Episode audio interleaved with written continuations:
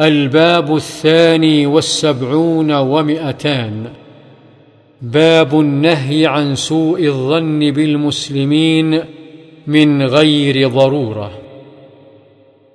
وعن أبي هريرة رضي الله عنه أن رسول الله صلى الله عليه وسلم قال إياكم والظن فإن الظن أكذب الحديث.